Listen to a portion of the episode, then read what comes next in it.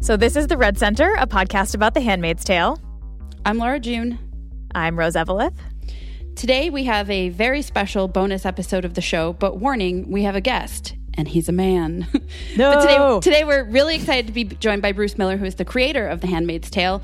He is here, and he's assured us that he's going to ask uh, to answer all of our exciting questions. So, uh, thank you for coming, Bruce. Uh, it's my pleasure to be here. Um, so I think well, we have a list of questions, and I think this first one is probably the potentially the one you get asked the most, but I think it's also really interesting. So, I mean, one of the things that has been talked about a lot in general, and we talked about on the show, is that this uh, show feels very timely at this point in in the world. Um, but yeah, why? about that.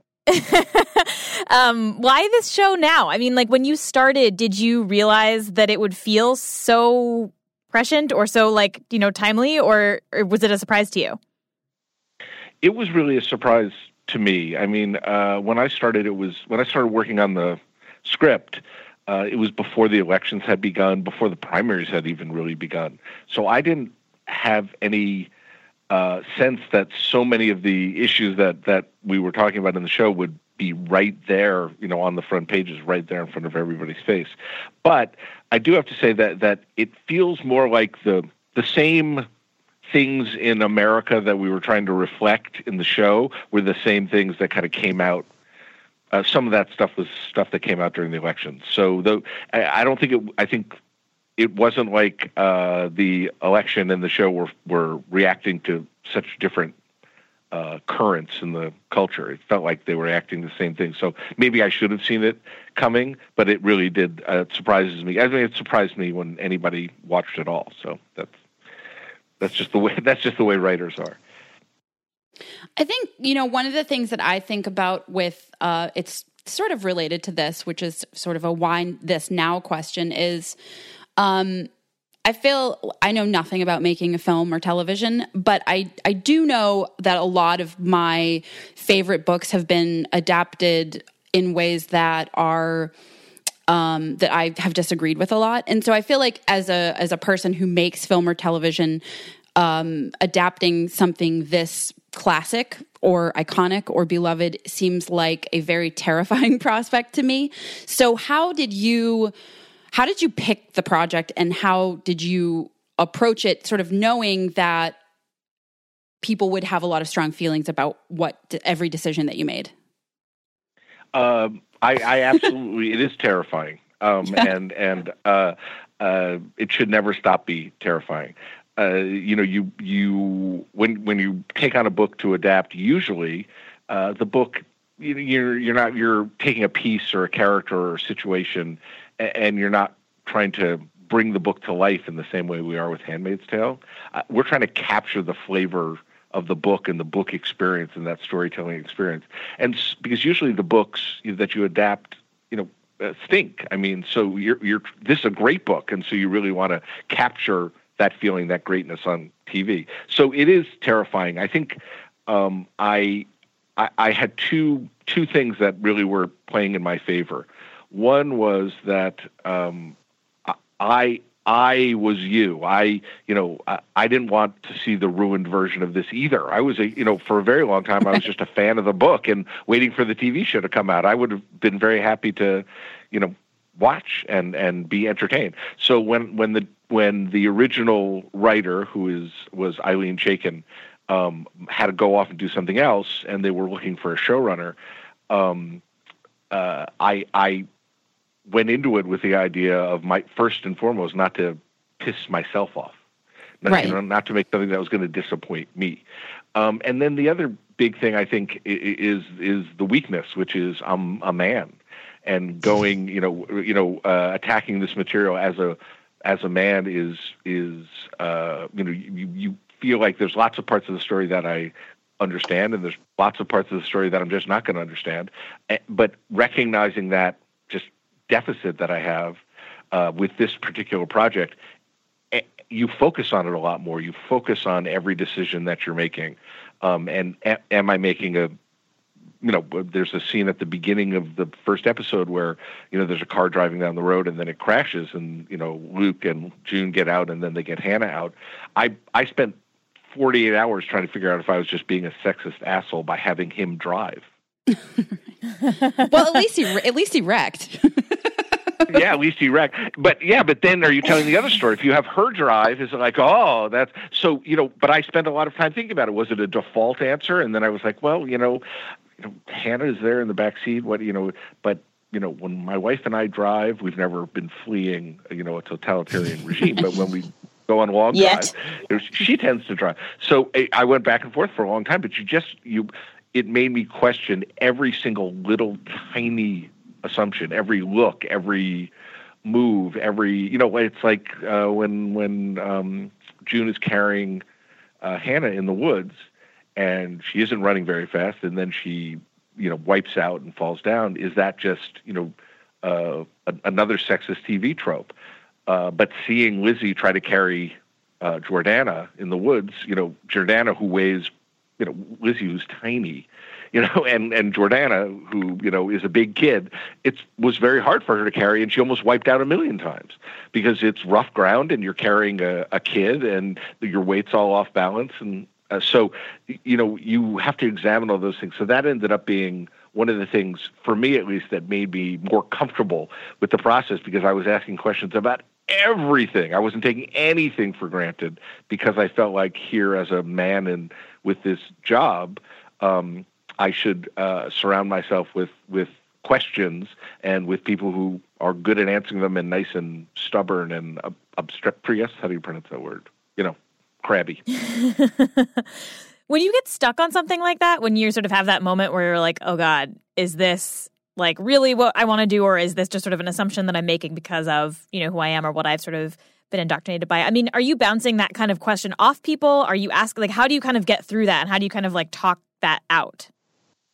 Well, it depends. It depends on what it is. I mean, in this case, it was uh, uh, you know it was the appearance of of making a, a gender decision. You know, not really a gender decision. It was you know, is this just a default for television, or is this the way real life works? If it's the way real life works, and it happens to be something you know sexist that we do in our lives all the time, I, I don't mind. I want it to be real life. I don't. I'm not trying to create a you know some sort of uh, you know gender blind world. I'm just trying to reflect the world as it is. I'm just trying not to make assumptions. But but so things like that, like how is how it appears. Am I just doing the default uh, TV thing? And and I don't want to do that. But when it's something about uh, the the the real difficulty comes in with very specific emotional societal um, things that are experienced by women very differently than men as you know and and by Offred specifically because you're never making a show about women in general you're making a show about June. Um, and so uh, things like what does it feel like to get your period? What um, which which you know I don't know. I mean I you know I certainly you know I've been married for 23 years. I've you know been around for a lot of menstrual cycles but I don't know. And so you have to ask and really ask. So you have to have a room full of writers who are uh, open and trusting and thoughtful and are willing to fight things out with each other because the answer is never, you know, if I asked you guys, you know, how does it feel when you get your period, you guys would have two different answers. There's no know, universal. I love it. I love it. it's great. So that's that's what um, and you guys can talk about that as much as you want. Uh, but uh, so so I, I think a lot of it is kind of really looking looking at uh, the internal workings of of June, and when you come up against something that you really don't have any analog for. I mean, besides, you know, systematic, you know, periodic raping, which I also don't have any analog for. Uh, you know, the, the you you you try to ask questions, and you just you just try not to be shy about it. Um, you know, it, it's it's I spend most of my life asking questions, so I don't worry about feeling like a dummy.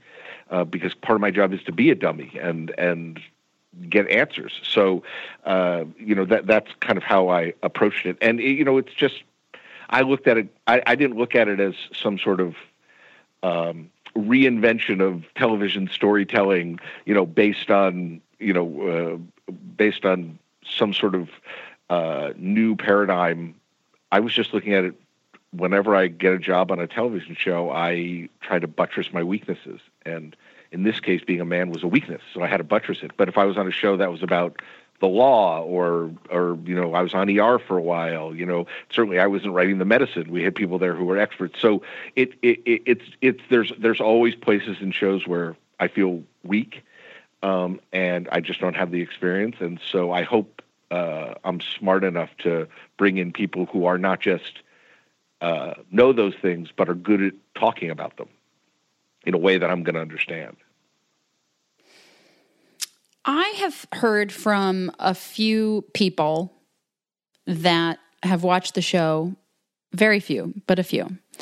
Um, some like version of I really I really don't see this happening. But I think it was Rose who pointed out or asked the question of whether or not they were all men. And they they, they were.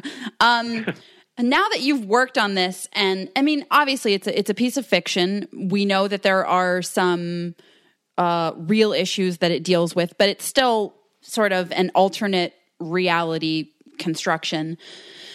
Do you feel like you look at the world differently now that you're working on this? Because I feel like, I mean, honestly, the show, I I love it so much, but it has like it was really pressing to watch I don't, I don't mean depressing. I mean, it was like pressing on my mind as I was watching it. And so I imagined like making it is very emotional. There's so many things about it that are emotional and I it's not even just that I feel attached to the characters, but I feel like it seems like the way it it happens is so everyone's sort of so taken aback by it. What do you see as like the parallels between how we live and how those things happen versus like this art that you're making? Um, well, I, I don't know. I, I, I certainly don't know enough about I'm no predictor of the the world. So I mean, c- could this happen? I I don't see America as um, a. I I think uh, totalitarian theocracies are rare. Um, you know, just in general, and they they don't generally happen in a country as big as ours that doesn't have a history of being that particular kind of government. Uh, but who knows? I mean, Iran was a huge country, and people were wearing miniskirts to college, and the next day they were wearing burqas. I mean, it, it does happen. Um, but uh, you know, and and I think we have lots of things to worry about. I don't know if this would be the first one on the list, a totalitarian state. But the thing that that I do see is that you, you see the I see the natural extrapolation of kind of just day, like you know, daily sexism, daily misogyny, things you don't even notice, and that's what I'm, that's what I has become very. I've been much more sensitive to through the show. Right. Just you extrapolate out from little things that people do, what the end game of of a world where that was a truth. You know, as you know. Uh, what a politician says, what you know, someone says to a woman on the street, just all sorts of different things. You extrapolate much more to to a societal version of that. Like, what does it look like if you take someone whistling on the street and you say, okay, that person's in charge of the country? What, is, what, what, what right. does the country look like? Um, I mean, that's what we, we kind of have. Um, and so uh, in, in the States right now. Um, so I, I don't I, I don't see this as kind of a something that's going to come down the pike. But in terms of, I, I have to say, I'm kind of a, a dopey optimist about a lot of this stuff. The show more than anything else makes me appreciate the messy world. Uh, that you know, you, you, everything we complain about, you know, the uh, seeing people you know half naked, the loud music, you know, the big messy arguments that everybody's having on TV, you know, the you know. Everything the information we're getting out of the White House. They don't get any information out of anybody, you know, in Gilead. So it actually, in some ways, it makes you look out on on our messy world with all our problems and go and be enjoy it. And, and feel relieved that our world is messy, that it isn't perfectly neat and clean like Gilead is, and there's people hanging on walls dead in terms of this as like a season and and I think one of the things that uh, both Laura and I like really appreciated was like how nicely contained that first season was uh, and how it ends. I was like yelling at my television. I was like yes! Yes! Like, i had a little moment. Um, i think i was watching it also like really early in the morning because I, we were going to record something and it was like six o'clock in the morning and i was like yelling in my apartment. But i mean it is like this this first season is really sort of like perfectly this capsule of the book and sort of like you know we've talked a lot about on our podcast about how it's so true to the book while also kind of expanding it out Did you always like when you went into this? Did you think there would only be one season, or were you hoping to there be there would be a second season, or like how are you thinking about kind of like those two units? Because that first season, I mean, it is a cliffhanger, but it's also such like a nice little end too. Yeah, because it's the end of the book. Um, when I went into to uh, the show, I you know, and this is more of a TV thing than it is a particular Handmaid's thing. Uh, you know, I I always think of okay, well, what could a second season, third season, tenth season be? Because if you happen to get successful, you don't want to be screwed. I mean, you don't want. there were yeah. there were a lot of television shows on in the last few years that had like a fantastic high high you know concept pilot and then they didn't go anywhere because there was nowhere to go and so you never want to be in that position so i'm always thinking um, you know, I have like a 200 episode rule in my head. Like if I can think of 200 good episodes of the show, then then it's worth doing. So, uh, but you know, I always thought I loved the end of the book uh, as just from a narrative point of view, it felt so much like the end of a TV series, season because it answered all sorts of stuff and it was really the end of a chapter, but it was just the beginning of all sorts of other stories. And so in some ways it, it was by, you know, by Margaret written in a way that lent itself beautifully to TV. Um, and what we what I tried to do in the first season was add enough new stuff so that when when you get to season 2 you're not feeling like oh all that stuff from the book is over and now we're going to new territory. I wanted to ease you guys into stuff that was inspired by and not literally from the book. Um, but as uh, I mean, I don't know how many interviews you've looked at or stuff, but uh, so I don't want to be repeating myself. But we didn't we didn't change anything in the book unless we without great thought. We didn't look at the book, and it wasn't out of fealty to the to the text. It was out of um, just respect for the way the story works and it really worked. So anything we changed, anything that was even slightly different, we said, okay, why are we changing this? What is the difference between what we're doing and what Margaret did? Because Margaret thought it through rather carefully. Margaret's super smart, much smarter than I am. So you want to defer to that. And luckily, I was able to also talk to her about why she did X, Y, or Z. She was always much more open, like open to different versions than I was. You know, she's like, "Oh, that sounds fun," and you're like, "But, but, but," in the book because you know at some point she was throwing these ideas around. Uh, so, um, it you know we have stuck close to the book, expanded out, but most of the things we expanded out are take something that's like a sentence of the book and turn it into something, or something mentioned in the book and turn it into an episode.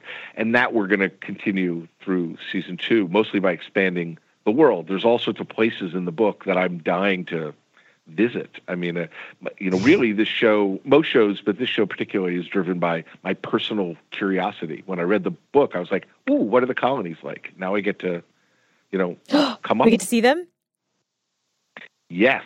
No, I'm so excited. This is literally the next question, which is that, you know, the book is so narrowly focused. I mean, like, literally everything that she sees is like really narrowly focused. And so the first season does expand on that, like necessarily, but also very beautifully a little bit. And so the next question was like, are we going to extend it further? Because that's sort of what I'm dying for. Like, I remember in whatever it is, episode seven or eight, when we find Luke, I was like, holy shit, finally, like I get to see Canada and it doesn't suck as bad as I thought it might. um, I was, I was so relieved. And it's also like, seeing the other parts of the world gives you this crazy sense that you're in, you know, that Gilead really is powerful but so small that it makes, you know, it's this like release from the world that they're in. And so what are we going to see next season? Uh, well, um, starting from kind of base principles, the show is only scary if it feels real, like it's the real yeah. world. Once once it starts feels like oh robots would never do that, then you're not scared anymore. And so everything about the show, everything is to make it feel like real life. So every decision I make writing dialogue. It's supposed to feel like real people talking. The way the you know the handmaids' costumes are look like real clothes. They can't look like costumes because then people don't wear costumes. They wear these clothes every day. The shoes are worn in in a certain way, the way that you know you you know if you have a favorite pair of shoes and you wear them every day, that's very different wear pattern than if you change shoes. They have these one pair of boots. They wear them till they fall apart. then they get a new pair. Um, so and and you know we have there's subtle variations in, in all the handmaid costumes. The bottoms of the cloaks are are are very worn because they'd be running on the ground and stuff. So all of those things are supposed to uh, are are not just there so that you know there's a kind of you know I'm not being precise just for the sake of fun it's there to make the world feel real and so that nothing bounces you out of the moment or out of the story. I, I, you know, that's what I'm always looking for is to grab you and hold you because I love that in a TV show when I don't think about anything else at all. Um, so next season, I think we're going to try to, you know, absolutely that's the, the, one of the ruling factors. The other is we never do anything uh, that doesn't happen in real life. Margaret said that about the book, and we've taken that on just otherwise it turns into torture pornography. I mean, it's so easy to come up with horrible things to do to people. Sure, you can sit around all day and come up with them, but but why, you know that's just terrible. What you're trying to do is reflect on the things that are happening in your world. Um, I, I don't, unfortunately, I don't need to go very far to find cruelties to put you know in *Handmaid's Tale*. Uh, but in season two, I think we're going to expand the world. Um, uh, there are lots of places mentioned in the book and in the uh, after notes, the um, the historical notes at the end of the book that we haven't gotten a chance to look at yet, which I'm very excited to do. Um, but in terms of character points of view, um, it really is The Handmaid's Tale, and it really is you know Elisabeth Moss.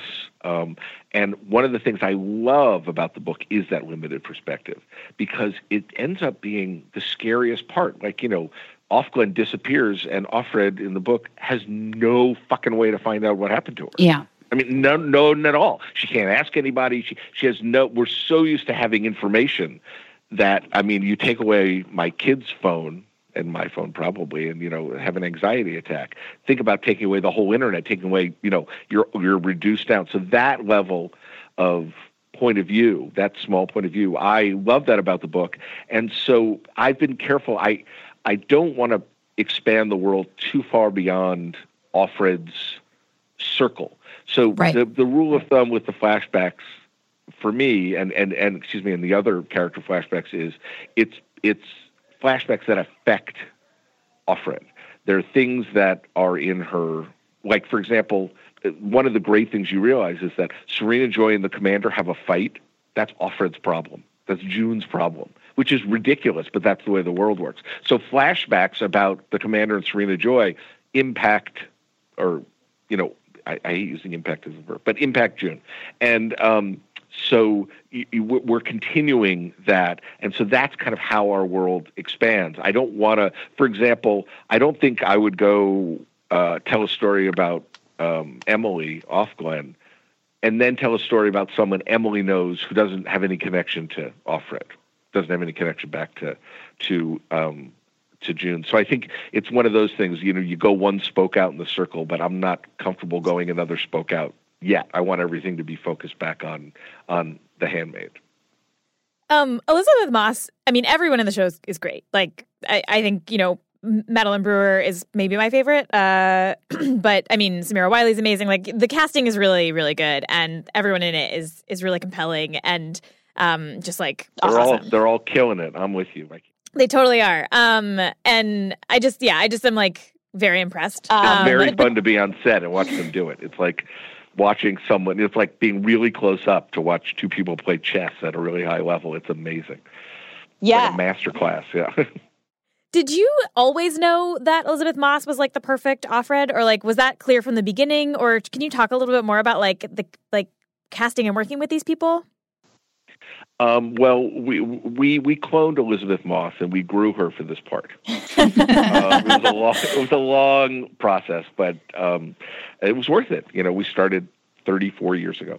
Uh, so Westworld Handmaid's Tale crossover. yes, yes, that's that's the crossover. Um, you see Elisabeth Moss come out of that tank. So um, I uh, I generally don't think of actors when I'm writing at all because I'm trying to write a character, and if you start thinking about actors, you start kind of just taking other characters that they've played. So I generally I think about June and Offred.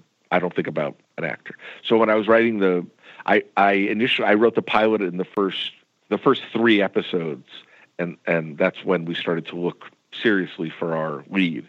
Um, and really, you know, you know, uh, you start by thinking about parameters. And in this case, if if you miscast Offred, if you miscast June, that's it. You might as well not make a TV show. Um, so you have to be sure that you're making the right decision, but there's also other parameters. Like you want someone who has a lot of experience in TV because when you take on a role this big, the Lizzie worked so I can't even express to you how hard she worked, the hours that she worked on this show. Uh, I mean, I've never seen anybody work that work that many hours, and she was wonderful. And but she knew how to do it because she's been on, she's been in film and TV since she was seven or eight years old. Having an actor of her age with that much experience is incredibly rare. She's very young to be that experienced. So there were some practical things that I thought about when I was thinking about what kind of character. But I, I mean, I love Lizzie's acting style. I love her range. I've seen her in a million different things, movies. She's in a ton of movies that you don't even think about. She's and but it was the range of her performance that made me think that to, to look at her more closely. And then um, I'm, uh, you know, uh, I'm friends with Matt Weiner from Mad Men, and, and I remember when he was looking at for for casting Mad Men, and so I, I we talked about her performance on Mad Men, but you know, I, I, as soon as her name came up, I couldn't think of anybody else, and I was very glad she said yes because there's always you know there's always that possibility they don't see it the way you do.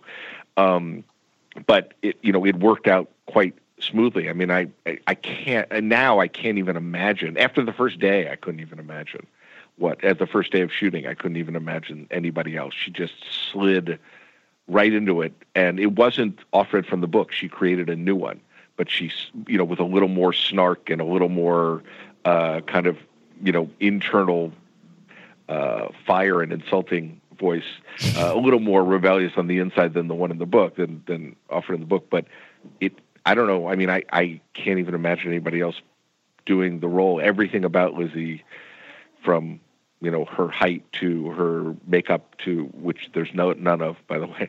Uh you know all of those things combined her bravery her amazing kind of just how you can see every thought go across her face. All that stuff worked out perfectly. I'm you know i'm thrilled that it worked out but it definitely was something as I I thought it would work out because I I think she's amazing and that's uh, so so you know I feel like oh yeah okay it worked out. Of course it was going to work out for elisabeth Moss for God's sake.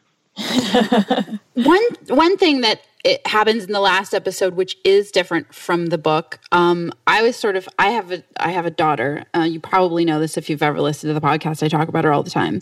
I've listened um, to every episode of the. Podcast. Oh, you have really? Oh, oh my god! god. Yeah. You know, I'm I, so sorry.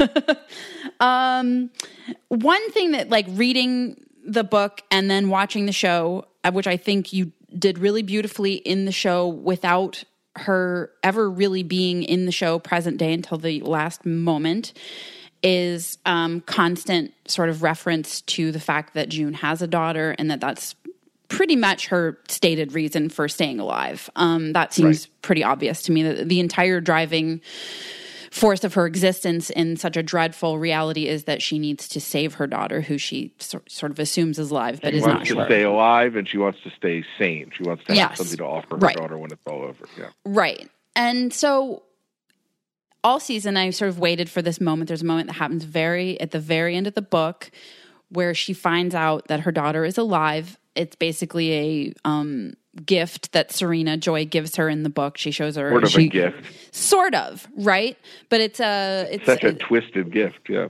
right. And um, you do it a little bit differently in the in the episode, um, and I think the reason I, I want to hear why you did it, but I want to say first that um, since we're talking about Elisabeth Moss, um, the moment in that when they leave after she's completely freaking out because she's locked in the car, um, where uh, you know Serena Joy instead of getting into the back gets into the front seat with like the police glass between it. Not only was a really cathartic moment um, because I think everyone watching it has felt this about Serena Joy so many times because she sort of like teeters between and and also um, the actress who plays her is it Yvonne? Yeah, Yvonne is like is amazing because it's like She's very amazing, off the it's charts, amazing. amazing. You know, she Yeah. was on Chuck. I mean, you can't even.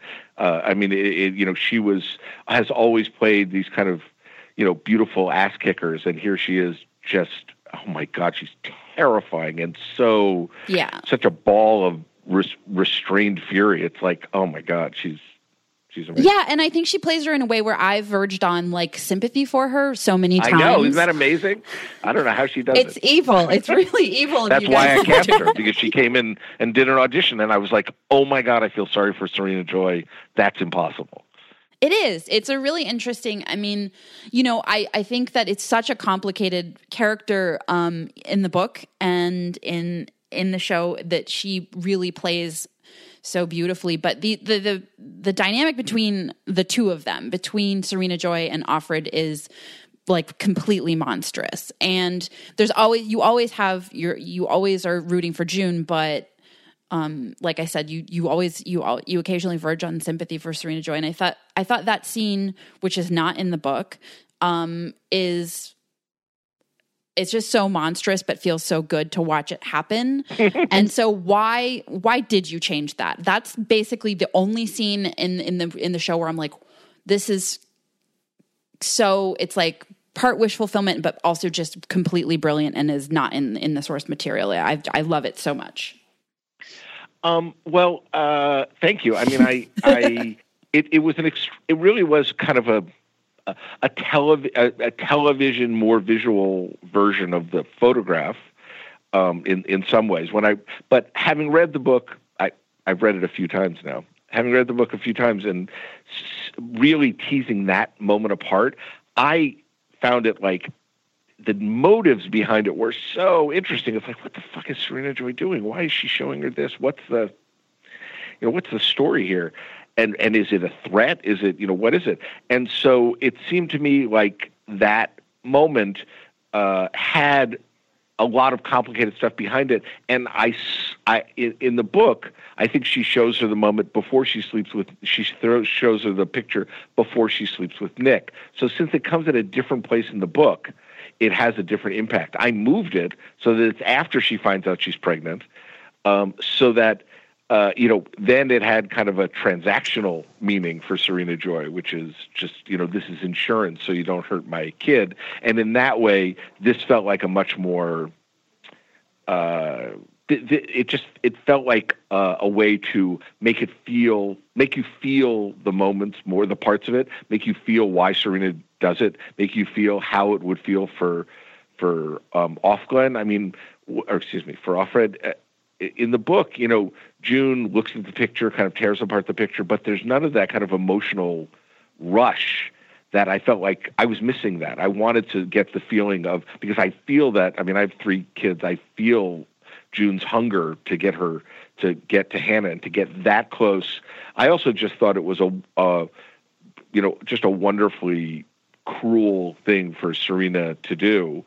Um, and since she's kind of in a space of she wants that baby and she's so jealous of of June that she can have the baby and that she had her other this other baby, it felt like a little bit of uh, an opportunity to kind of hit her in a in a way that was going to knock her to her knees for Serena to keep a keep ta- keep a control over over June, which is what she's always trying to get to do. And then, honestly, I thought it'd be awesome. I mean, I, I you, you I, it's Elisabeth Moss and it's and it's Yvonne and they're great together.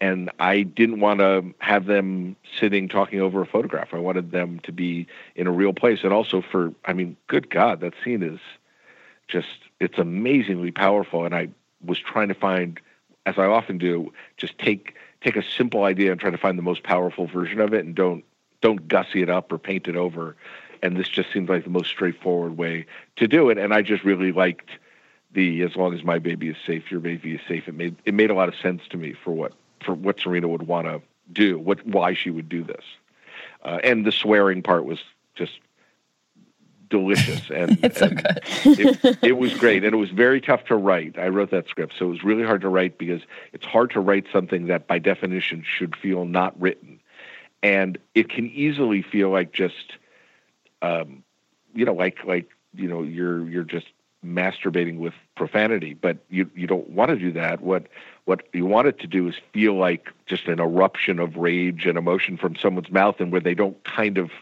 follow what they're saying, but they are saying specific things about this specific person.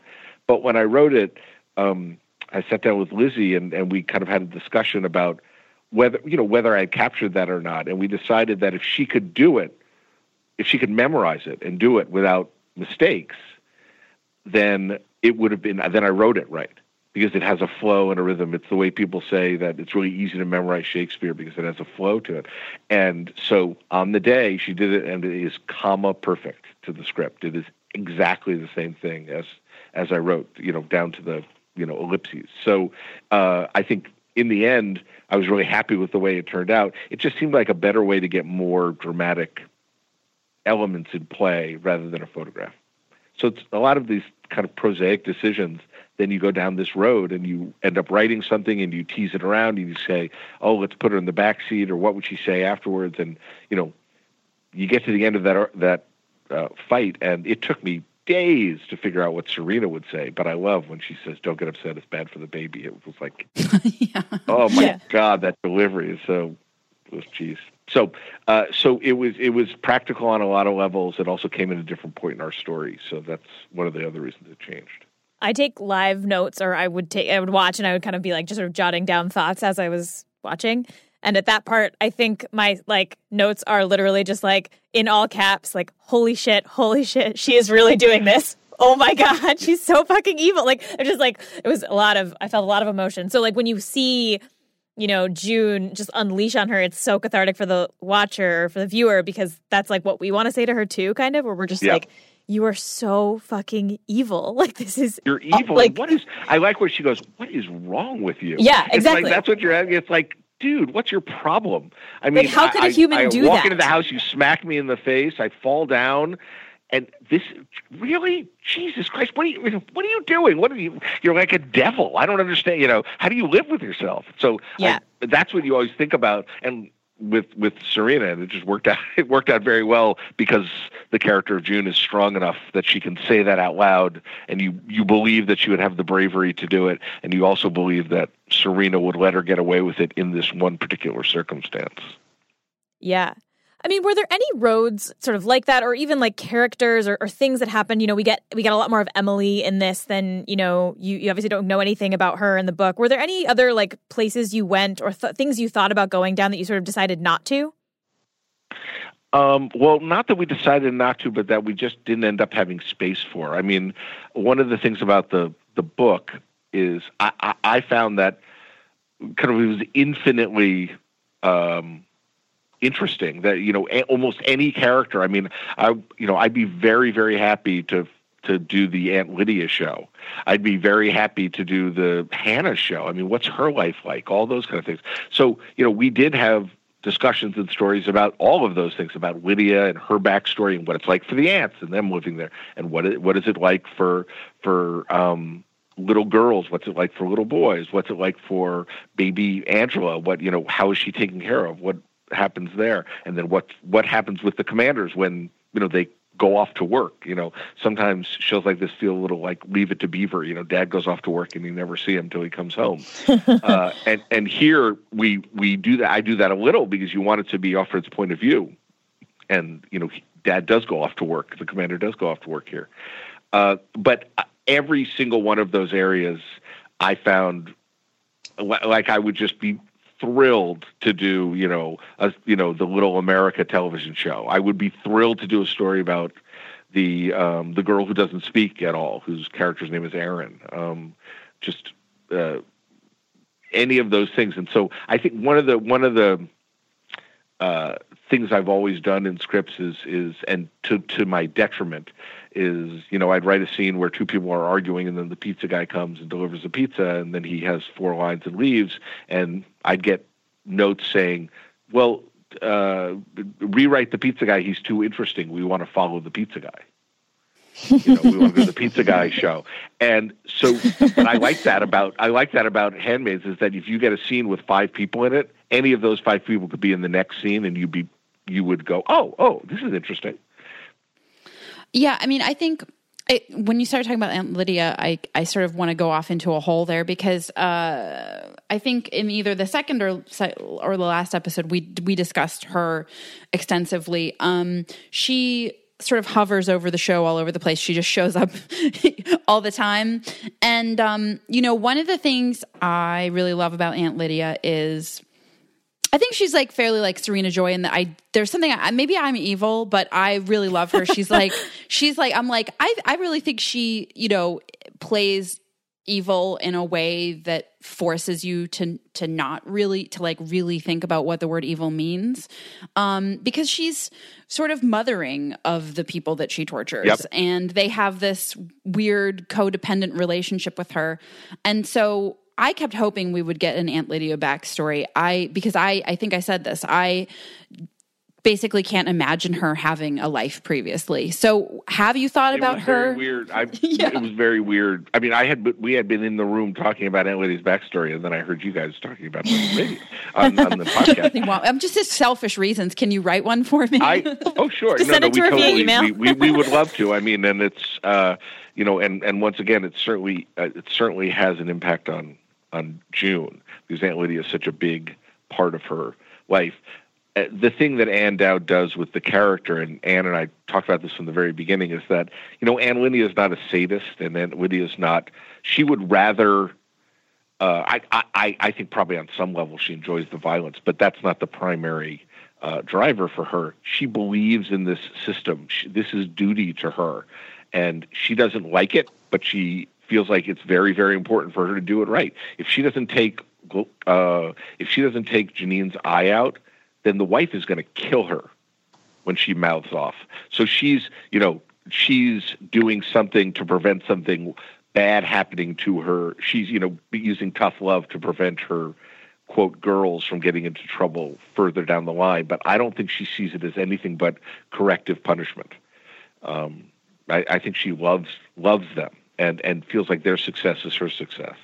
Uh, I mean, I would say it's all of it's very twisted and you know, wrongheaded, but but I but she has a worldview where this is what she has to do to save the world. I mean, it's God's work. What you worked with Margaret Atwood. My understanding is that she's. It seems like she was pretty involved in in it, it since it, her source material is so good, and you did such a. You know, I think really like about the best job you can with uh, being faithful to the material while still. I mean, the ending of the show, just to be clear, is exactly what the end of the book is, and I was still like, "Oh shit!" Like I, I don't know why it never occurred to me that that's how it was going to end. It just We didn't. literally were like, this won't, it wouldn't, they would never end it like the book. And I've read the book like I've read the book like three times, and I was still like, "Oh man, no, this is amazing!" And it, you know, and it's perfect because it's an ambiguous ending. It's and you know, she literally says, "Is it the end or the beginning?" I don't know, and it's kind of so. I, I feel like working with the source material versus um, creating new things, you have done really well. But is is she going to work on the second season and and what does that look like now that you're you are you are kind of off the rails now, right? You've you you've you've sort of exhausted Offred's timeline um, as far as the book is concerned. Uh, well, uh, Margaret was very involved from the beginning, as you said. Um, we had lots and lots of uh, conversations, uh, you know, and and we had uh, uh, some of the bigger changes in the in the show. You know, the way we deal with race as opposed to the way it's dealt with in the book, uh, making the commander and Serena Joy uh, still in their childbearing years, slightly younger, um, and And very good looking. Yes, and and very and very good looking. Although you know, I don't think anybody's like now sitting around pining for the commander. It's, it just makes it creepier. It's very sad. Yeah, it is. It's very sad. Shakespeare in Love is not the same. Um, but uh, you know, those changes I talked to Margaret about extensively, and also kind of just little things that that would, wouldn't seem important. But you know, why does she use the King James Bible, not the Geneva Bible, which is what the Puritans use? Things like that, where where those conversations, that kind of picky stuff that only I would care about, but the decisions I have to make, we were very involved. We were also just we discussed everything. You know, she saw she read the scripts, which is a smidge nerve wracking, if you can only imagine. I don't think I went to the bathroom that whole weekend. That was difficult. and uh, but here, Margaret Atwood's going to read your version of Handmaid's Tale. Have a nice weekend. Uh, I'm like sweating just hearing you say that. yeah, I know. It was like it was. Luckily, she's hilarious and and sharp and you know and her criticisms and her compliments are equally entertaining. I mean she's wonderful. She's so uh she's such a like a resource you know in the universe. She's really amazing. And and i feel lucky to count her as my friend and and also our working relationship has been quite strong. Um and a lot of that has to do with the fact that she uh, the book's been adapted as a play and as a ballet and as an opera and as a movie, and so uh, she's in a unique position of being an expert on The Handmaid's Tale being adapted. There is no other book I've ever worked on where someone's an expert in that. So she was very good at saying, "Oh, that probably won't work because it didn't work here, or this thing might change this way, or this is what this person did, or we talked about that." So she was very open, more open than I was to changes. Certainly, because I you know, I wanted every single comma and every moment from the book to be, you know, in the show because I, you know, because I like it a lot. Uh, moving forward, I think she, uh, it's it's Margaret's vision, it's Margaret's character, it's her voice, it's her world, and especially being her world makes it a conversation you can keep having. Uh, so it it that creation is so much the foundation for the show that the conversations we're having with Margaret are about that. I mean, she's very interested in how we've extrapolated out the show and the world. Uh, she's been involved in all the discussions, but she thinks it's fascinating to hear where everybody goes, and she's continuing in on that conversation. So she's uh, so there's lot there's not quite as many questions that I have like you did this in the book and why as I did last year at the beginning, but I'm just running stuff past her and seeing what she thinks. Uh, you know, what do you think the colonies would be like? What would they wear in the colonies? Do you think they would kill them or just let them die? What if they get sick? Do they take care of them? You know, you start to get into, you know, down a rabbit hole of questions. And luckily, I have, you know, one other tenant of the same insane asylum I reside in, and that's Margaret. and Lizzie now, and you guys, and a lot of other people. If you ever need consulting, don't worry. We're here anytime. Oh, good. Excellent. okay. So my my final question is um, one you may not want to answer, but I'm going to ask anyway. Is Janine dead yet? uh, uh, is Janine is Janine dead? Yeah. Uh, well, when not as far as Offred knows, and not okay. as far as we know. I mean, I don't. But I, Mad- Madeline's going to be in season two. Wonderful. Um, and and we have the great benefit of being able to have characters if they do die, even if Offred died, because we don't know what happens to Offred after this. I mean, that van could stop and they could execute her, you know, just because uh, you could still, the show in flashback works quite well. I mean, most of the book is flashback. Um, so, uh, you know, that doesn't mean she doesn't die. Um, you know, I, I think it's pretty safe to say everybody does eventually. um, I have a, a sort not not quite the same question, but also probably an, annoying, an annoying question for us to maybe end on. Um, I'm having this debate right now with a friend of mine who just finished the show. um, and our debate currently, and I, I figure I might as well ask you because if I if you agree with me, then I can report back and tell her that I'm right, and if you don't, I'll just pretend that I never asked. Um, which is that like who do you think is the most evil character in the show? Hannah. um, uh, present company excluded. Um, uh, I think that I, I think the commander is. I think the commander, um, in a lot of ways, is the is is the character who I think has the most to answer for.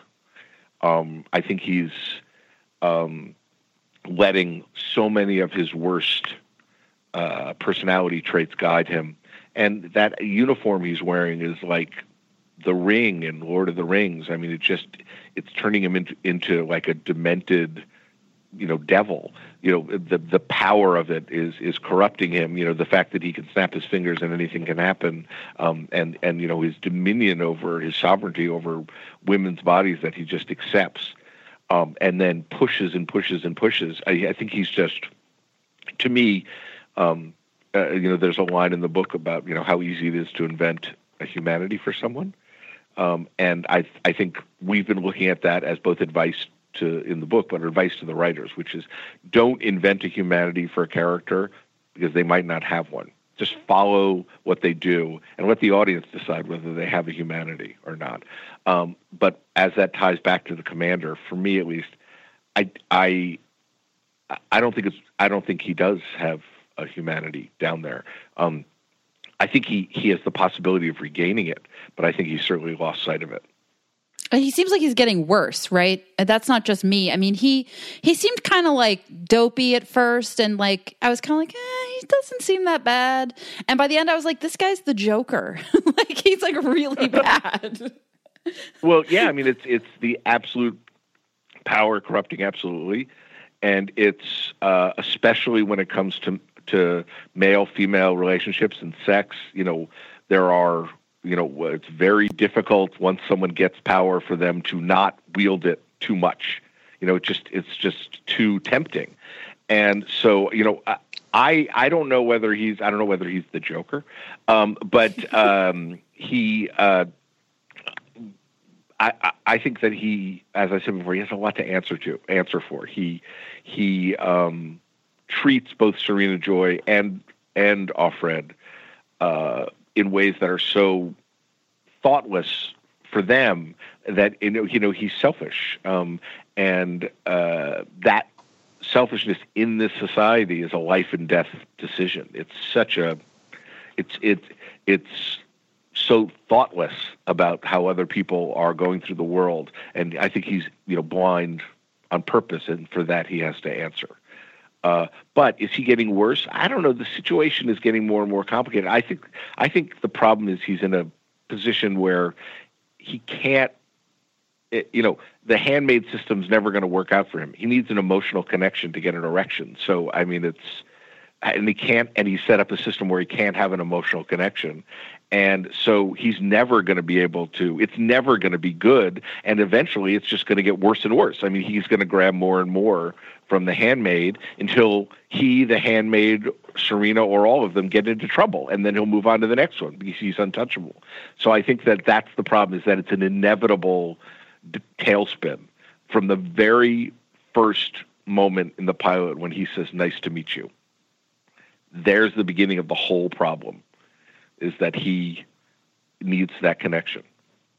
Yeah, I feel like maybe he's not getting worse. We're just learning more about him. Yes, that's exactly just like just like the you know the, our partners in our romantic life. As we get to know them, they turn into horrible. You're like, why did I marry you? why did I marry you? You want to explain that to me again? um, I know you probably have to go. Laura, was there anything else you wanted to touch on?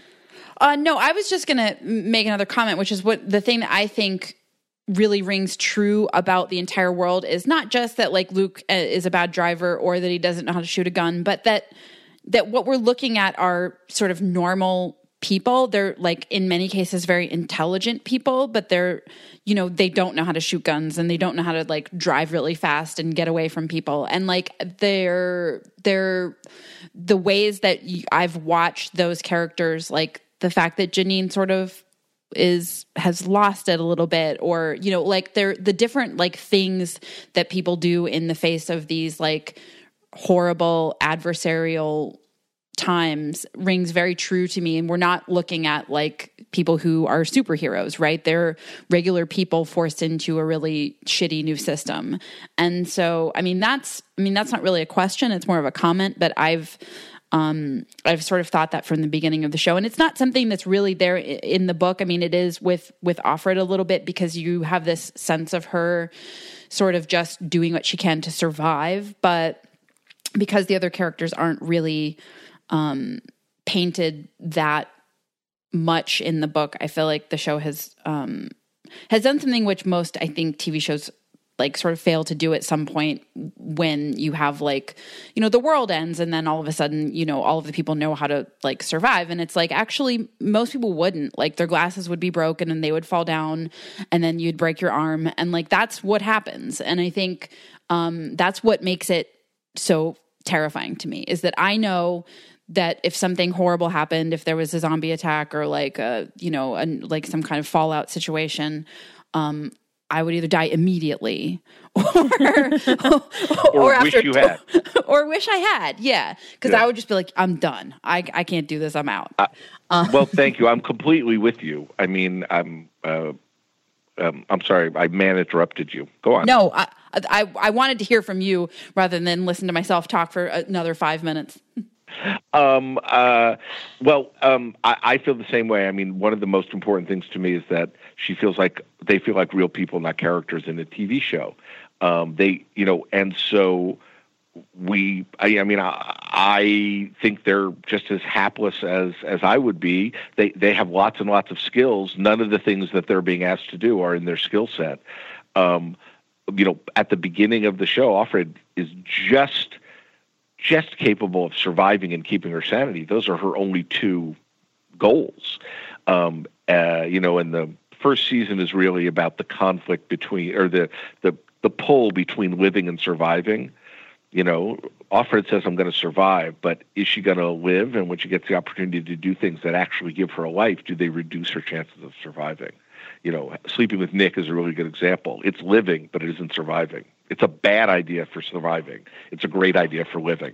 Um, and but I don't want. Uh, so I want to make sure that the characters in the show feel like real people because I want the decisions that they make to feel like the decisions you would make, and and that way you don't. Hopefully, you don't beat up Offred for making mistakes because honestly, eighty-five percent of the time, her decision is a wrong decision. She doesn't have enough information to make a right decision. It's not that she's making a bad decision. She just has to make a decision a lot of the time. And a lot of those things are, you know, the, the my one of my favorite scenes in the whole series has been that very first time they play Scrabble and you know, everything that the commander says seems like a, you know, a version of it puts the lotion on its skin or it gets the hose again. you know, it, it all sounds so creepy. But from his point of view, it's just I want to play a game, and she's thinking, you know, ranch hand and naughty sheep. What the hell's the game? You, know, um, you know, is the game cut off my fingers? What's the game? And she plays all of that. But what I love about it is that she's so careful, and you feel like uh, she has no special skill at making her navigating the situation. She's just being super careful, like I would be. And so she t- waits enough time before answering that I'm hoping that you, as an audience member, go, should I say this or this? Should I say this or this? So you actually are going through the the, the Terminator, you know, like fuck you asshole list that comes up. you know, you're you're you're thinking about what you're going to say and going through all the possibilities just like she does. She's very intelligent, very observant, very strategic and she's getting much better at kind of acting when the opportunity comes along um, to be, you know, to to to leap more quickly to um, but you know, I want her to be as intelligent, as observant, um, you know, as brave, as reckless, and as stupid as we are um, like I said, once it stops being a real person, it stops being scary. It it it just you know so you know there are often there are tons of things over the years that I've done on TV shows and um, but I really don't want these guys doing anything that uh, you that would ring untrue that someone like that could do. Now people do beat them up. You know I've heard uh, you know, on uh, in reviews and, and on podcasts, not just yours, where people say, "Well, why can't they do this?"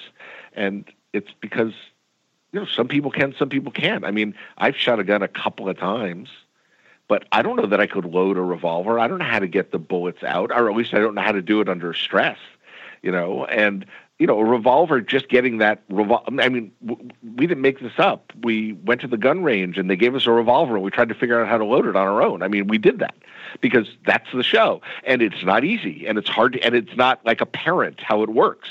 Um, and so uh, you want all those things, those moments. Uh, and, you know, our mantra is always what would really happen? Let's start there. What would really happen? What would they really do in real life? You know, if the conversation, if you're you know, one of my favorite scenes in the whole show is the conversation between June and Luke before they go off and sleep together. Um, and I just felt like it was the conversation you have before you go off to sleep together. You know, it's the well, we're not going to do this conversation, but let's describe it in great detail so that we can pretend to get it out of our system. Uh, it was wonderful, and uh, but it was very much what would really happen. What's this conversation really going to be about? Um, so I just wanted to thank you for doing this. Um, and we're both, I think, really looking forward to the next season. And I think Yes. we're going to do the podcast again next year. And so we would love to have you on. Um, it was interesting to experience, like, to once I realized that you were listening. Um, it definitely made me think like I don't listen I, I don't listen to the podcast after they're done. I just motor mouth through them and then never listen to them again because I hate my voice. Um and so so uh I don't think it changed what I did, but I definitely um am like it's I, it's amazing that you were listening and I think that it's I was been nervous about telling you because I didn't want to change the show. I still wanted to. So I was nervous. Oh, don't worry. you that I We're both huge listening. assholes.